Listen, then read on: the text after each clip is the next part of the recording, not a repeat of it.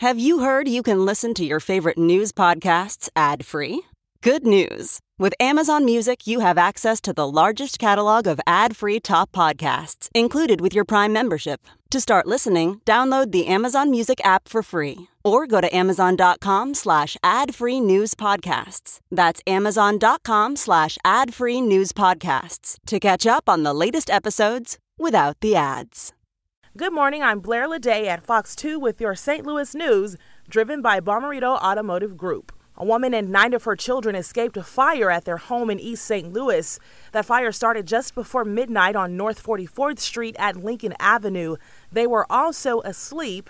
The mom smelled smoke and got everyone out safely.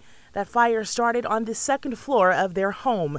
Protesters block I 64 at Jefferson Avenue. They took to the streets after a Louisville grand jury failed to charge police officers in the death of Breonna Taylor.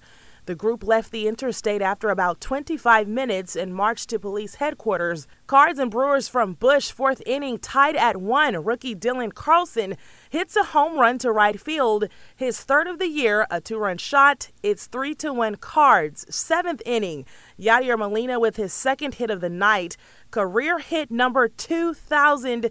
Cardinals beat the Brewers 4 to 2.